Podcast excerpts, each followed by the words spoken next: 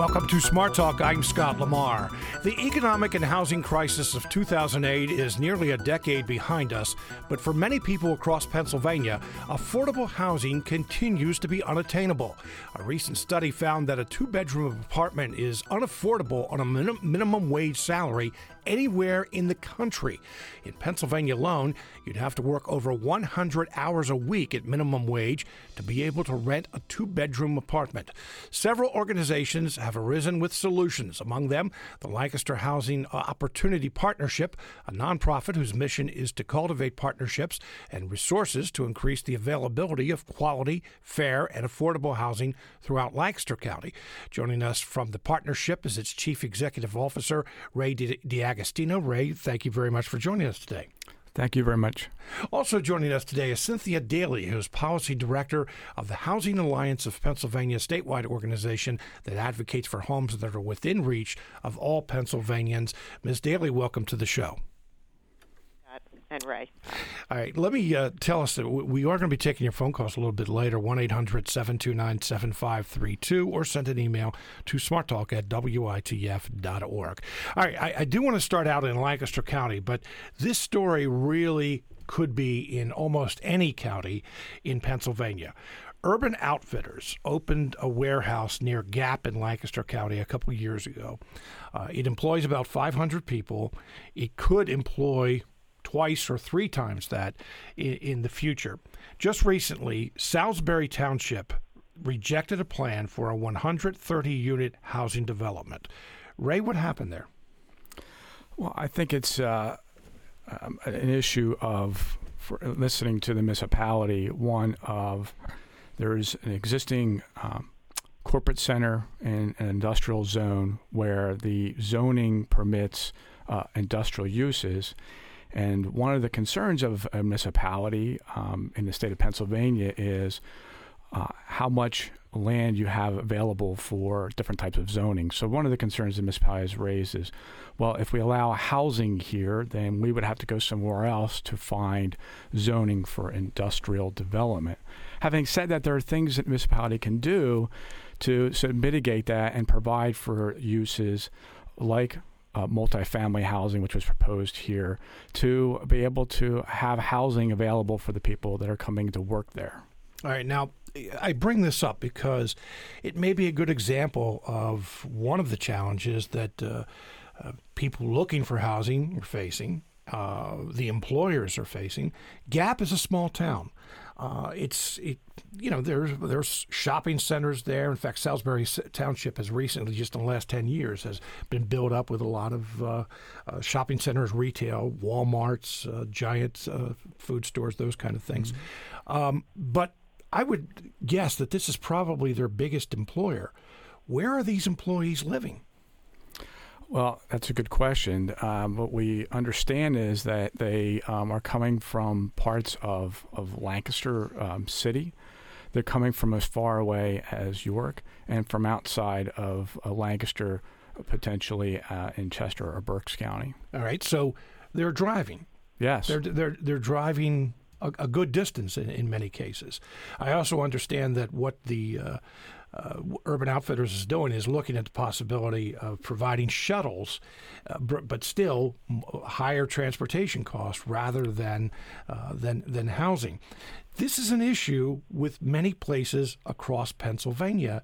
In that uh, now we have an employer here. There's so many places across the state looking for good paying jobs. Here's one of them, but yet everyone has to drive so far to get there it's just one of the challenges that people are facing. Well, in fact, uh, we had uh, completed, uh, with the help of Lancaster County uh, Planning Commission, uh, the first ever comprehensive private sector market analysis for Lancaster County and all the municipalities, all 60. And when I asked the consultant before I saw a draft, what is the one thing or a couple things you can point to that really sh- struck you? And she said, Well, I have to say that I do this all over the country. And while I see a, a, high number that I'm going to tell you, this is particularly high. And that is that what the analysis found is that almost three quarters of all households are spending upwards of half their income on two things alone housing and transportation costs. And what that pretends is a mismatch, as you're saying, between where housing is located and transportation. And, and in effect, uh, what's happening is people are having to drive more, spend more time in cars, spend more of their money that is a drain on the economy that could be actually put to uh, use to pay for other things, other necessities, or just, you know, um, everyday uh, occasional expenses. Mm. Now, I wanted to use that as an example, and it's just one example of something that is happening here in Pennsylvania. Uh, Cynthia Daly, there probably are 67 other or 66 other counties in the state that would like to have a, a new warehouse come in that would uh, create a thousand jobs. But you know, we'll talk about uh, you know that particular instance, uh, but what is the housing situation across the state? I mean, it's very tight, from what I understand.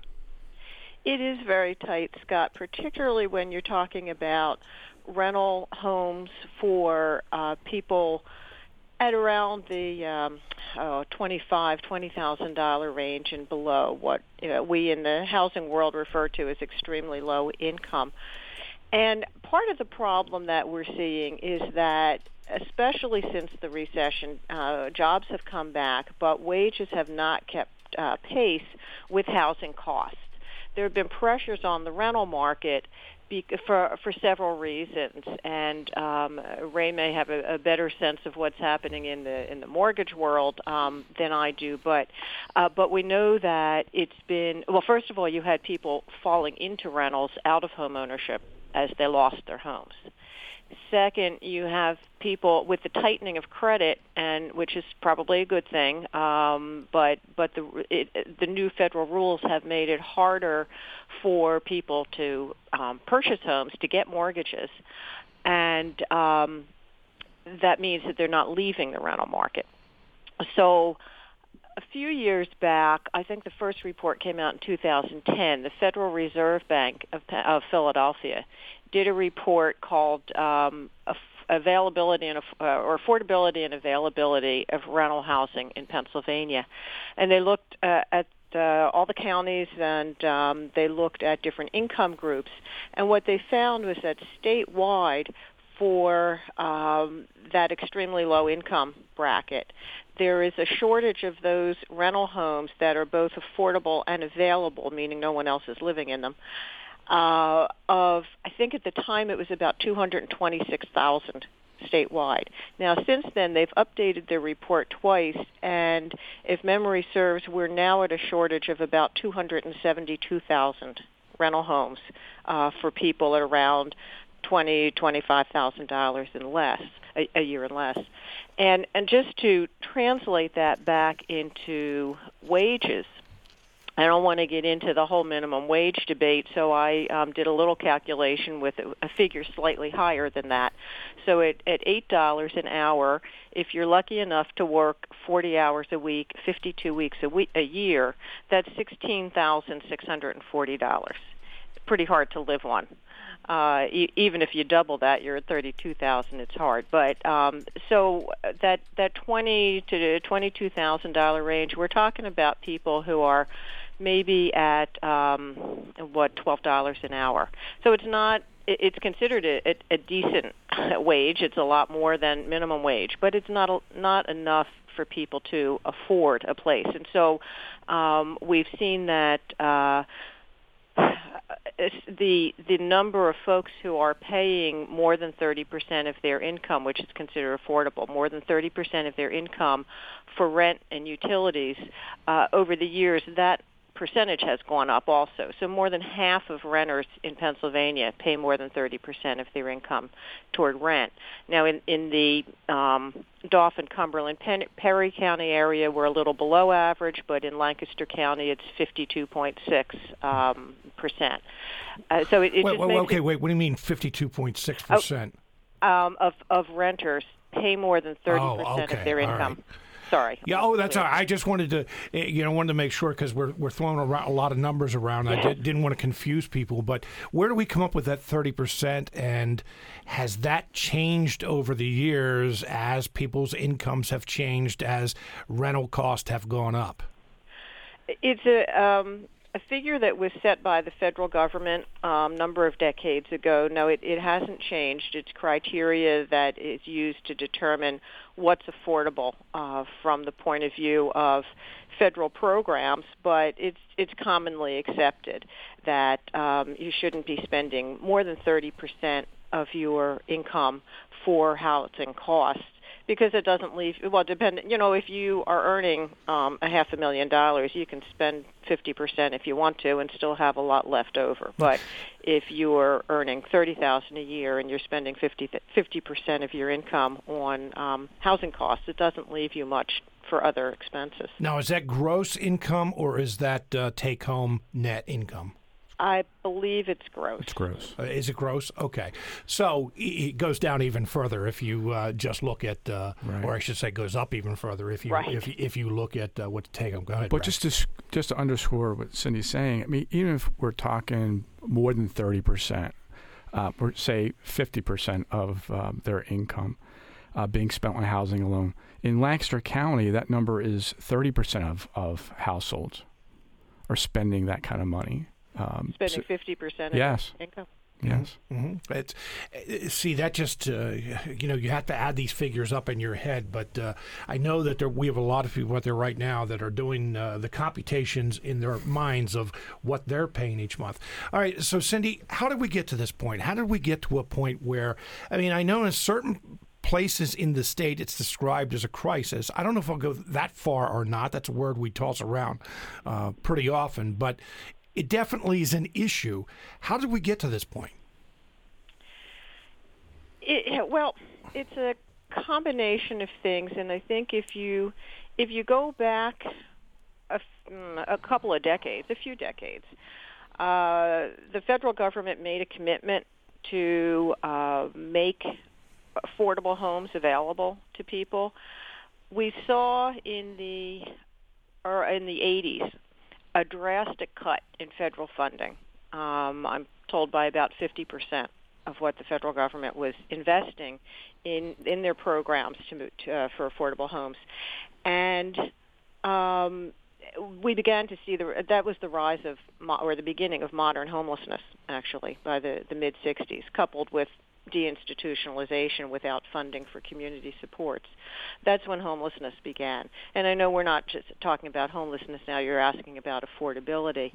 But um, I, I think overall, uh, if you look look at trends over the past 30, 40 years, you'll see that, that incomes ha- simply have not kept pace with um, rising real estate values, and obviously we had a crash which, which brought values down, and they're picking up again. But as I said, that put enormous pressure on the rental market, and uh, that that's where most of the lower wage and, and people on fixed incomes also uh, who who are not seeing um, you know rises in their income, people on living on SSI, supplemental security uh, income, which in Pennsylvania is $733 a month for an individual.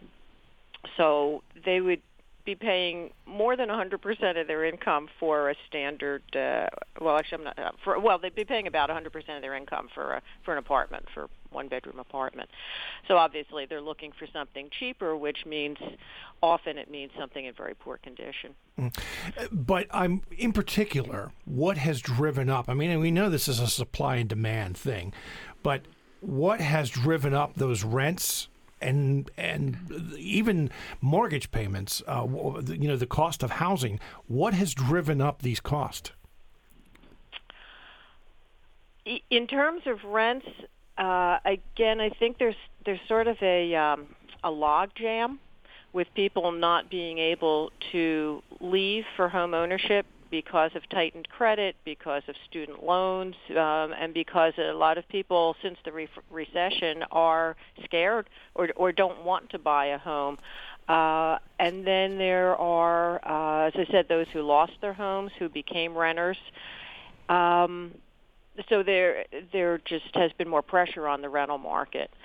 Uh, you have growth in some urban areas like Philadelphia, which actually is gaining some population, and and um, you know rents are going up there. It's not uniform across the state, no. uh, but then you have things like the shale drilling, right. which uh, dro- tripled. Rents tripled uh, in some of those counties uh, a few years back. Now that's calming down a little bit, but you you, you still have elevated rents. Oh yeah, So- uh, those rents that went up a few years ago aren't coming back down. That's for sure. Ray, what about the Lancaster County in central Pennsylvania? What uh, put the pressure on rents going up? Well, I, I think there's two sides of the ledger here. I mean, and, and Cindy has started talking about the the fact that um, uh, wages have been stagnant, and let's talk about that that side of ledger, the revenue side, where people pay for rents, and then we'll talk about what's driving up the cost of housing as well. Uh, you know, we have we have a generational uh, demographic shift going on, the largest since um, the end of World War II. Uh, we can get into a little bit more, but the, the fact of the matter is that uh, the nature of jobs are changing, the nature of how long people stay in a job, how um, the the wages uh, of jobs uh, have changed. Uh, we're not going to be able to build. People in Lancaster heard me say. We're not going to be able to build our way out of this or fund a way out of this. In other words, we're not going to be able to build enough affordable housing or fund enough affordable housing. We've got to find a way, quite frankly, to connect people to better paying jobs and bring better paying jobs in, whether it's tr- skills training or um, trades training, education, or whatnot, so that people can afford to live in the housing, what, whatever it costs. And yes, we have to do a better job in our communities to make sure that the cost of building housing and maintaining housing is, is appropriate. So let's go to that side then. Um, you said supply and demand is, is absolutely correct. Economics 101 high demand, low supply equals what? Higher, higher costs. Right, yeah. exactly. So, what do we need to do about that? Well, we need to do several things, quite frankly. We're going to need to allow for more multifamily rental housing because that's where the market is. Remember, I said earlier that there's this large generational sort of demographic shift, the largest since World War II. And what am I talking about there? Baby boomers. Yeah. Yeah, baby boomers. For for one, they're now retiring, and I say there's two large cohorts in um, in our population, the two largest in American history: the baby boomers and the millennials, maybe the end of the genera- Generation X um, generation. The uh, the needs of those two groups are converging for two different reasons, which is driving up demand. And supply is not able to keep up with that. So what am I talking about? How their, their their needs are converging for two different reasons. Baby boomers are starting to downsize, retire as their kids leave the nest. Uh, hopefully, I'm getting. hopefully, uh, we, we can talk about that a Yeah, lot more later. Some But- of us know but- about that. Yeah, uh, exactly. Hopefully, yeah. Uh, but anyway, uh, they, they, you know, home ownership, great, but maybe not so much anymore. Uh, maybe smaller units. Maybe they want to rent. Um, maybe they want to rent in different uh, in areas. They want to move, what have you. So that's putting a, an increase in demand. Then you've got their children or maybe their grandchildren, depending on where they are in that generation. Uh, they're just starting out. And somebody mentioned it earlier. They're starting out and they're just getting new jobs, which are typically entry level paying jobs. I don't know who starts out owning a home in life. You, you typically start out renting, right? And then they've got debt. They've got this massive student debt, and it's hard to then um, save up when you're renting with high prices for rental uh, for housing costs, and then save up for home ownership. So they're choosing the rent. So we got these two largest population cohorts in American history converging on the same need. In Lancaster County, our housing market analysis showed that the preference for renting, preference being because they prefer to rent right now because they don't want to be tied down with home ownership yet, or because they need to, that that preference is going from around the low 30s to upwards of 43% preference for rental. Yes, there's still a predominance of people want to own, but that is being delayed. So in Lancaster, we've been sort of talking about the, the dream of home ownership being delayed. And, and home ownership is still part of the equation and still part of the answer to the supply and demand. But we need to have make sure that we have a continuum of housing for people where they are today and for the near future. And that's why we've done this housing market analysis to show where the future is so that communities and businesses can plan adequately for a part of the infrastructure we don't really talk about as infrastructure. That's housing. Mm. Eh, you know, what you just described, Ray, is a structural issue. I mean, many, many times with many, many issues that I deal with on this show every day, people want simple answers to complex problems. And what you just described, what Cindy has been describing, it's a complex problem. It is not just one thing. Well, we build more houses and people will come, and uh, you know there will be less demand and uh, the the rents will come down. It's just not that simple. And so there's a lot going on there. We'll talk more about it in just a moment. You're listening to Smart Talk on WITF, your home for NPR News and all things regional. I'm Scott Lamar. We're talking about affordable housing here in Pennsylvania. Our guest, Cynthia Daly, Policy Director with the Housing Alliance of Pennsylvania, and Ray D'Agostino, who is Chief Executive Officer with Lancaster Housing Opportunity Partnership. We'll be taking your phone calls and some emails in just a moment. It's smarttalk at witf.org or leave a question or comment on WITF's Facebook page. We have an email here uh, a gentleman that says, I've worked in property management. I'm saying a gentleman, gentleman, I don't know that for sure. I've worked in property management for 10 years. Over the past few years, I have seen people renting apartments that are above their rent to income ratio because they want a nicer place. Do you think people renting apartments that are more expensive than they can afford affects all of these numbers that we are reporting? Cindy, what do you think about that? Um, actually, I I'm not. Um, me see. I had I had not heard that so much before. Um, I certainly believe the gentleman and um, renting up. What we often hear about is renting down. That um, you try to get the cheapest place you can, and that puts pressure on uh, the availability for those at the lowest end of the spectrum. So if I can afford 700 a month, but I find a place for 600 a month, I take it. But that means the person who can only afford 600 you know can't get it. Um, I think that somebody who's renting up is going to run into the problems Ray described of not being able to save uh, and um, maybe not being able to move on because their their costs are too high. Ray, you seen that? Uh, yes, and I still think it's a part of a supply and demand issue. I mean, we have uh, one of the top five tightest housing markets in all of the country in Lancaster County. Our supply of housing is below 1%. And so when um, you look at the the um, oh, can, can, I interrupt you for just sure. one second? Your supply of housing below one percent. Uh, Give us some context. On so, that. in other words, uh, vacant and available to be moved okay. into. Okay. Uh, that that's um, historically low, quite frankly and a part of the whole supply and demand issue raising right, costs. Right. Well, if you're looking for a place to live, and you're especially low to moderate income, you don't have a whole lot of places to choose from. And what we're finding is people are taking whatever they can, and people who have some means are going to be able to move up. And it still may mean that they're going because they don't want to live in a place that doesn't suit them or is not, uh, uh, you know, uh, something that's uh, clean, safe, whatever. Uh, but they have the option to move up but they're going to pay more. They're going to pay more than they really should be paying. So, uh, actually, what that reminds me of is how we got into the housing uh, problem in the first place. Now, that had to do with mortgages, people paying too much for more than what they could afford. So, kind of a, a, a similar situation.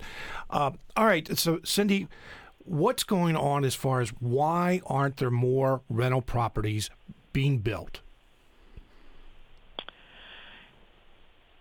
I can't really speak to the, excuse me to the private market, although you know if if you are a private owner, my my assumption is uh, that that they're not building more because um, uh, you know Ray described talked about supply and demand. Uh, you don't want to lessen the the value. I mean, there there are certain economics and what does it cost to build, and what can you get. And if land prices are higher, construction costs go up, you know, you need to to have a certain income.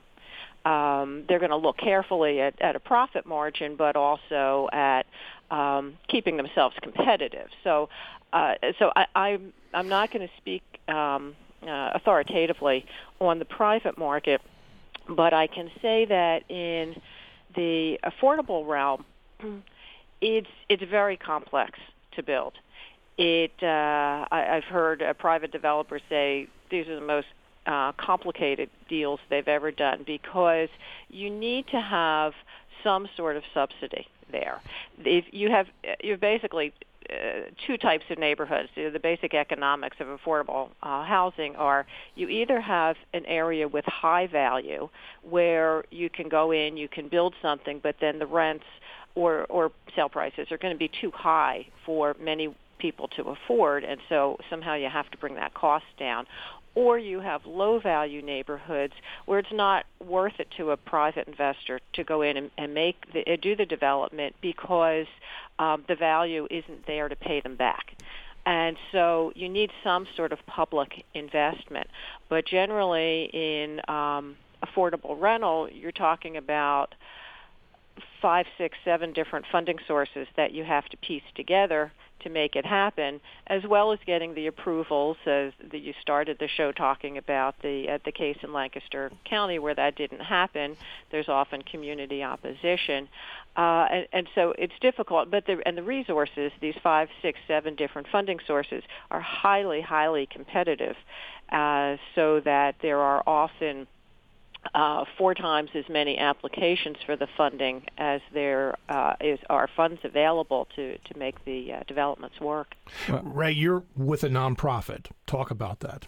Well, I can certainly tell you that whether it's the private uh, builder or the nonprofit builder, uh, the uh, demand is there and the willingness and ability to build and the desire to build rental housing is is is there. I talk to developers on uh, whether it's market rate or affordable rental, uh, quite frankly, all the time, and they keep telling us that they want to build more. They're ready to build more. Uh, the problem is, is that Okay, so we did this housing market analysis. Uh, quite frankly, I think at a, a, great time because of that, that generational shift I mentioned. Like I was a municipal manager for, for 20 years of municipal government, and I can tell you that um, from the um, the end of World War II up until the 90s, early 2000s, home ownership and building single-family detached houses with four bedrooms and two-car garages was the thing to do, and people bought them up. I remember um, them being built to the point where, or, or putting on the market, and you didn't have to actually advertise. People were getting offers left and right. Um, won't repeat what I said before about that, the demand being changed. So communities have to, I think, realize now that, hey, we've got to allow the private sector to do its thing. We've got to allow the market to actually do its thing and be able to look at our land use policies and make the change to allow the market to respond. Because if we don't, what's going to happen is the market will find a way. We still have a free market in this country, and that's a good thing. Um, they'll find a way, and it may not be the way we want it to as a communities. It may become a, f- sort of a self fulfilling prophecy if we don't allow intentional multifamily rental opportunities to happen. So we're trying to work in Lancaster County to get that message out. When I say we, after our housing market analysis came out, over 60 other organizations have joined together to get this message out that we have got to do something respecting where housing is located and the type of housing so we have a free flowing, uh, good marketplace where jobs are, are created and that people can get to those jobs. There's enough ample work um, force out there. They're not spending too much. And we're talking about people in the uh, Workforce Investment Board, the Economic Development Company of Lancaster County, the Chamber of Commerce, businesses, school district officials getting involved in Which this. is unusual. It is very unusual. We're all coming together and saying the same thing we need to tackle this as a community. We can get to some of the solutions later how we do right. that. Well, when you, when I say school districts, because you were telling me that uh, in the Salisbury Township case, the uh, local superintendent actually supported it, which is unusual because most of the time you have school districts saying we can't keep up with the growth of uh, you know the number of the influx of uh, additional students coming in. Right, when you said that it may not be what we want, what do you mean by that? Well, I don't know what around the uh, other parts of the Commonwealth are seeing, but in parts of Lancaster County, what we're seeing is again, you've got a high demand and you've got uh, low supply. So what we're seeing in some parts of the community is that um, quote unquote investors are buying low-priced homes that used to be single-family um, homes and are renting them out. not investing too much in those properties. They don't really need to. Um, they can then rent them out. Again, remember, high price because of low supply. Um, they're getting a pretty decent price for that house, but not really fixing it up too much. And they're not necessarily um, thinking about the um, upkeep of that property. Now, this is not everybody, by the right, way. Right, right, right. But you know, there are certain neighborhoods that are prone to this kind of thing. And the next thing you know, uh, if the landlord isn't keeping up with the property, then what happens to the neighborhood itself? And so people started saying, aha, see, this is what happens when you allow rental. Right. Not really. Yeah. Not when you have intentional uh, multifamily rental situations owned and maintained by professionals. Uh, Cindy, Ray just touched on something that, uh, you know, when you talk about, if I said uh, Section 8 housing, there's a term you don't hear very often anymore, but if I said Section 8 housing, low income housing uh, is, you know, that we're looking to build something in uh, near your neighborhood, near where you live over the years, many people, homeowners, would say, no, no, no, no, no. That's going to take my property values down. There's going to be more traffic. There's going to be more crime. The schools aren't going to be as good. But uh, you know what do you say to that that property owner and is that something that is a barrier to building some of these properties that uh, those with low incomes can afford it's definitely a barrier, but I would say it's the perception that's the barrier, not the reality. Right. Uh, and and I'm uh, there certainly are some rundown properties as um, as Ray described, but actually we have um, found that very often if people take the trouble, they think they have a Section 8 neighbor that they don't like or you know the property is not in good shape if they take the trouble to call the housing authority which runs the section 8 the housing choice voucher program they will find that that's not actually a property in the program that it's a private owner. Um, housing authorities uh, have to inspect the, the pro- properties annually. Um, there there are standards that the properties have to meet and um, there are uh, you know there are some owners that the housing authority simply won't deal with because they don't keep their properties up. So there's certainly that perception, and there have been horror stories. But I would say uh, in most of the state that that, that those are, are not the problem properties, and the major for multifamily development, uh, the major funding tool is called the Low Income Housing Tax Credit uh, Program again, very well run by the Pennsylvania Housing Finance Agency, inspections and, and that sort of thing. But it's also primarily geared to people at around the $30,000 range, unless there are some other subsidies going into it. And uh, so really we're talking about your neighbors.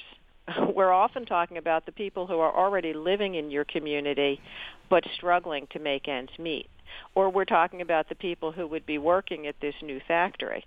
And so I think that the people have certain misconceptions about um, who we mean when we talk about affordable housing.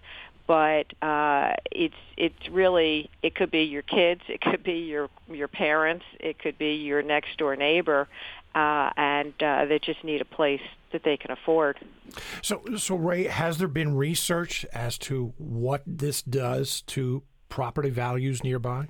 Oh, oh yes. There's been uh, research and done what's it show? And it, it shows that it actually does not do the very thing that people think it does. In fact, it, it, it can stabilize property values. Again, when you look at it from a holistic sense, um, when you have people who are uh, stable and stable housing, um, you have better outcomes in education, you have better outcomes in health uh, care, and of course in employment. And so, um, and people want to take care of the properties, um, and it just does not pan out the way that people do. And and it's the same thing about transportation. People think, well, it's going to overrun our, our transportation system it doesn't do that for the very reason we talked about before. The closer you live to where you work, the less of a drain on the transportation system there is. We got an email here from Frank in uh, Salisbury Township, and he said that housing project in Salisbury may have been turned down because of sewage plant concerns. I know that uh, that was one of the issues.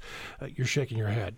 No, I don't. I don't think it's sewer or water. Um, the, the, there already has sewer and water um, available there, and I want to point out that the, the zoning there in Salisbury Township for that development already allows for housing, by the way. Mhm. It's for seniors. But that's not where the demand is. And so there's an opportunity there.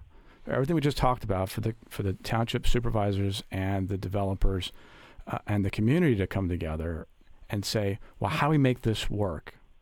Uh, You know, something, Cindy, that we've been discussing here the last few minutes uh, has a name NIMBY sim- syndrome of uh, not in my backyard. How much of an issue is that still in Pennsylvania? It is still an issue. I, I can't quantify it for you, but it's definitely still an issue. Uh, I you know I know that it's a problem that developers have faced in a couple of, of recent um, uh, affordable uh, low-income housing tax credit developments that are moving forward, uh, and then there are others. Uh, it, it certainly could be a uh, factor in um, the Lanka, the Salisbury Township one. I, I'm not familiar with that case, but it's it's definitely still there. And a lot of it, I mean, you can overcome that by um, having meetings with the community, that is the developer having meetings with the community, by talking about the, the studies, by talking about who's going to be living there, um, the, the management uh, standards, and uh, I think that there are ways of, of moving forward, but it's certainly still a, a concern. You're listening to Smart Talk on WITF, your home for NPR News and all things regional. I'm Scott Lamar. Welcome back to Smart Talk. We're talking about affordable housing in Pennsylvania. Our guest today, Ray uh, Agostino, who is Chief Executive Officer of the Lancaster Housing Opportunity Partnership, and Cynthia Daley, Policy Director with the Housing Alliance of Pennsylvania. If you have an email, send it to smarttalk at witf.org. You also can go to WITF's Facebook page and uh, leave leave a question or a comment as well. Before we get into some possible solutions uh, to this challenge. Something else I wanted to, to mention, um, Ray. We were we were just talking during the break that um, I remember seeing something a while back about Pennsylvania having a large percentage of households or houses, housing stock that is older, very much older. In fact, I remember seeing a, a high percentage built before 1959. You were telling me in Lancaster County, uh, a large percentage built before 1970. Bottom line is, we have a lot of old houses. Now, many people may find that hard to believe when they look around and see the developments that are uh, going up and uh, what's being built. But most of our houses are old. Well, that presents an opportunity and a challenge. Uh, the challenge, obviously, is the upkeep of houses that are older and the cost that has to go in that. The opportunity is that it's an existing housing stock and often costs a little less to purchase, but you've got to put money, you know, a little TLC into it. It presents a wonderful opportunity for first time home buyers to pick up a house um, that's uh, within their price range. Mm-hmm. So, Cindy, what are we seeing across the state? Uh, uh, well, yeah, I wanted to add that certainly it is an opportunity, uh, but also uh, for the people who are currently living there, sometimes it's a challenge. Uh, if you have an older or low income homeowner, elderly homeowner, perhaps can't afford to maintain the property. Um, sometimes they are rental properties that are not being well maintained and and that is a challenge. There are some very good programs around, some home repair programs, uh, some rental rehab programs. Not enough, but but there are really good models out there. Yeah, Lancaster County has some of those. Mm-hmm. Uh, Cindy, I know that the Housing Alliance, that uh, one of the things you do is work with uh, like some abandoned properties, some blighted properties, uh, especially in Philadelphia and some of the more urban areas uh, around the state. What about that as an issue here? Uh, well, first, let me say it's not especially in the urban areas. Uh, really? Although clearly that's you, it's very easy to find blight in the urban areas. Um, we like to say blight is the common denominator in Pennsylvania, and when we've worked on legislation. Some of our strongest uh, legislative allies have come from the rural areas, uh, the coal region, or uh, the uh, former oil region of the uh, the Northwest, the steel region, you know, the Mon Valley, uh, Schuylkill County. So it's not just an urban area, an urban problem, but yes, it's there, and that also creates opportunities as well as problems. Uh, municipalities are starting to take a, a different look at how they um, how they utilize uh, land, what they do about blighted properties, uh, ranging from code enforcement to starting land banks to acquire uh, blighted and vacant properties. Uh, and um, uh, but there is still the issue of of funds of money. Uh, there are a lot of things that can be done without more resources, but a lot, like even running a home improvement program for or home repair program for uh, senior citizens, does require funding. And um, I, I just I want to make a couple of comments on that, if I may. Sure. One is just from a from a public policy point of view. You know, everybody talks about what how what a tight budget um, uh, situation we're in, both in Pennsylvania and nationally. Uh, Ray made a comment about when people are well housed, the, their health improves. Their ability to access jobs improves. And so there's what I call the cost of doing nothing that we're already paying that uh, because people are homeless or because people are living in substandard housing, our, and I say our because taxpayer-funded health care uh, goes up, the costs go up. Uh, the Pennsylvania school districts uh, in um, 2000, I want to uh, scan up to something here. In uh, 2014-15 school year, provided services to over 26,000 homeless children and youth, and that number is going up and so there there are a whole host of problems that have public expenditures associated with them that are related to the mm-hmm. lack of affordable homes.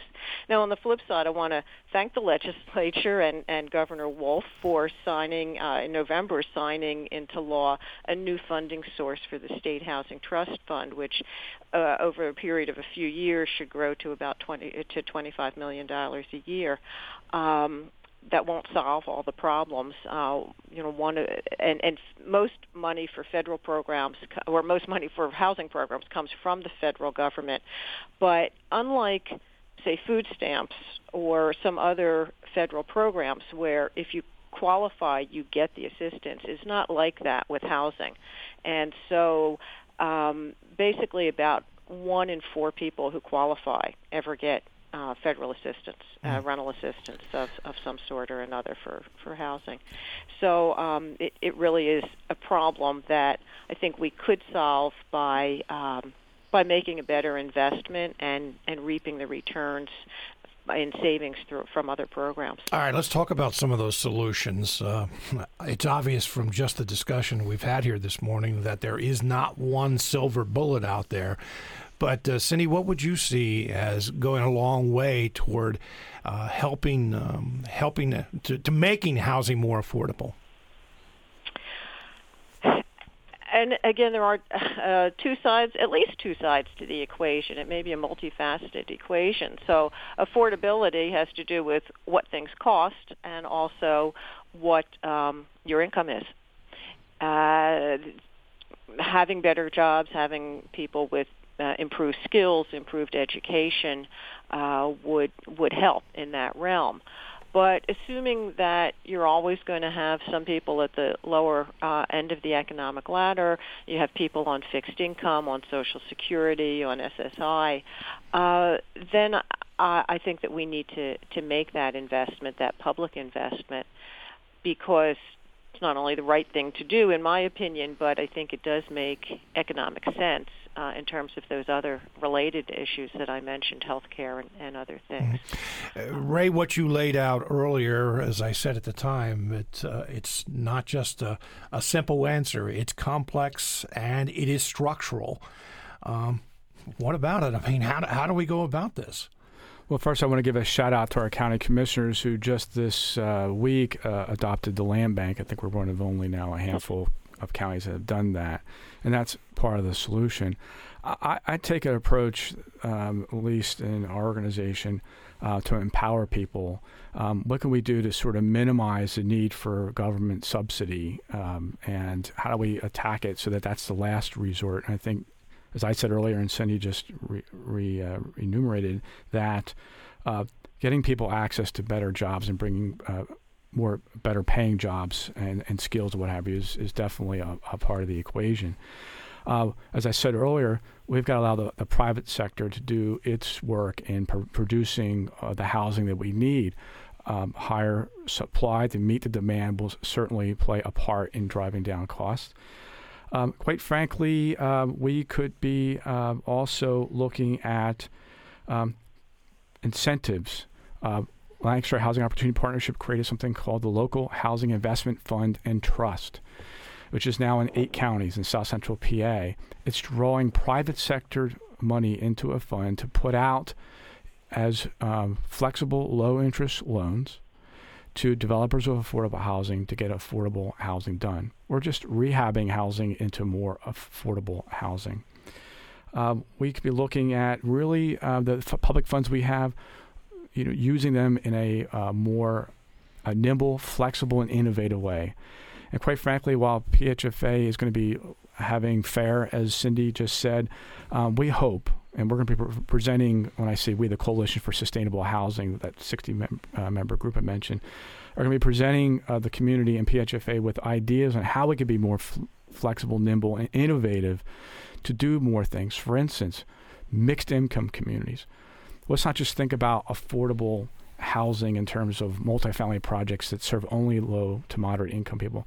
Let's get back to the notion of we are one community and we've always been a mixture of different types of people and incomes. So, how can we encourage that to happen? Um, so those are uh, some of the ideas. Can I can I stop you sure? One in particular that I'm familiar with. Uh, there is a um, there was a project built a few years ago in Mount Joy, northern Mount Joy, along Route 230, that was mixed use. I mean, it, it had single family homes, it had apartments, it had townhouses.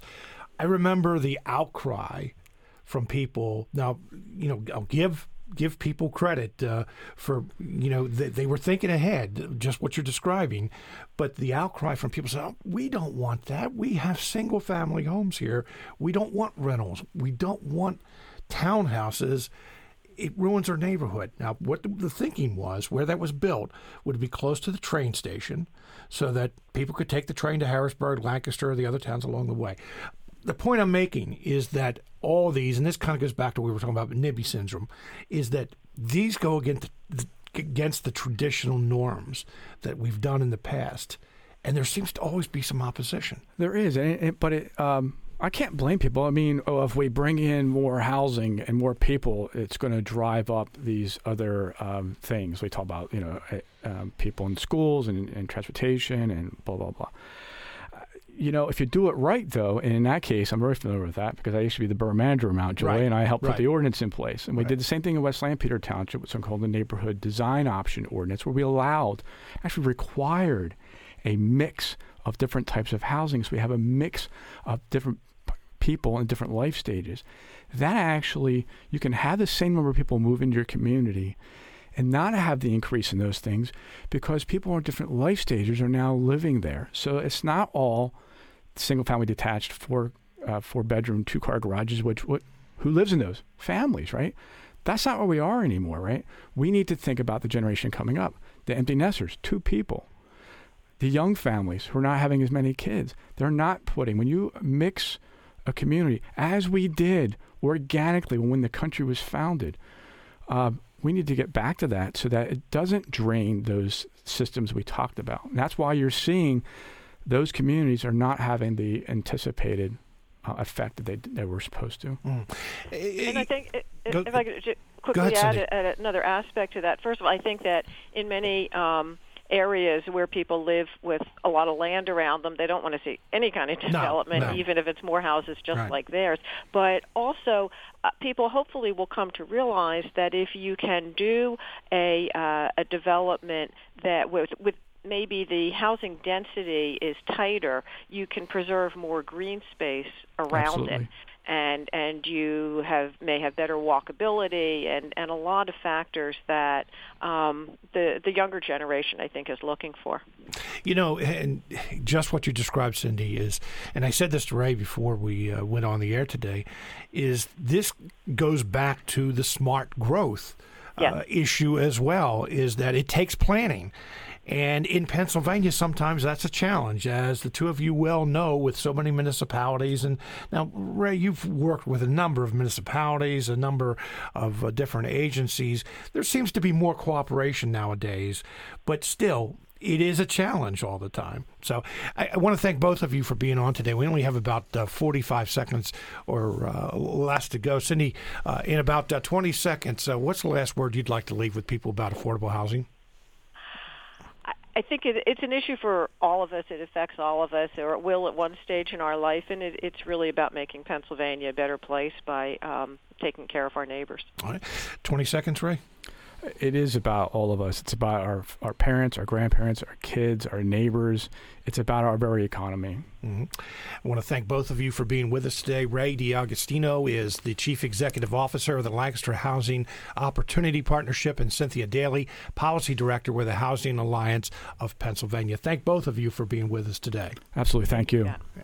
I uh, want to let you know that uh, I'll be on vacation next week, uh, but filling in, we have uh, several guest hosts coming uh, on on board next week. Brian Roach from WGAL will be coming on Monday. Valerie Pritchard from ABC 27 on Tuesday. Terry McDonald, uh, Terry Madonna from uh, F&M will be on Wednesday. So talk to you in a week from now.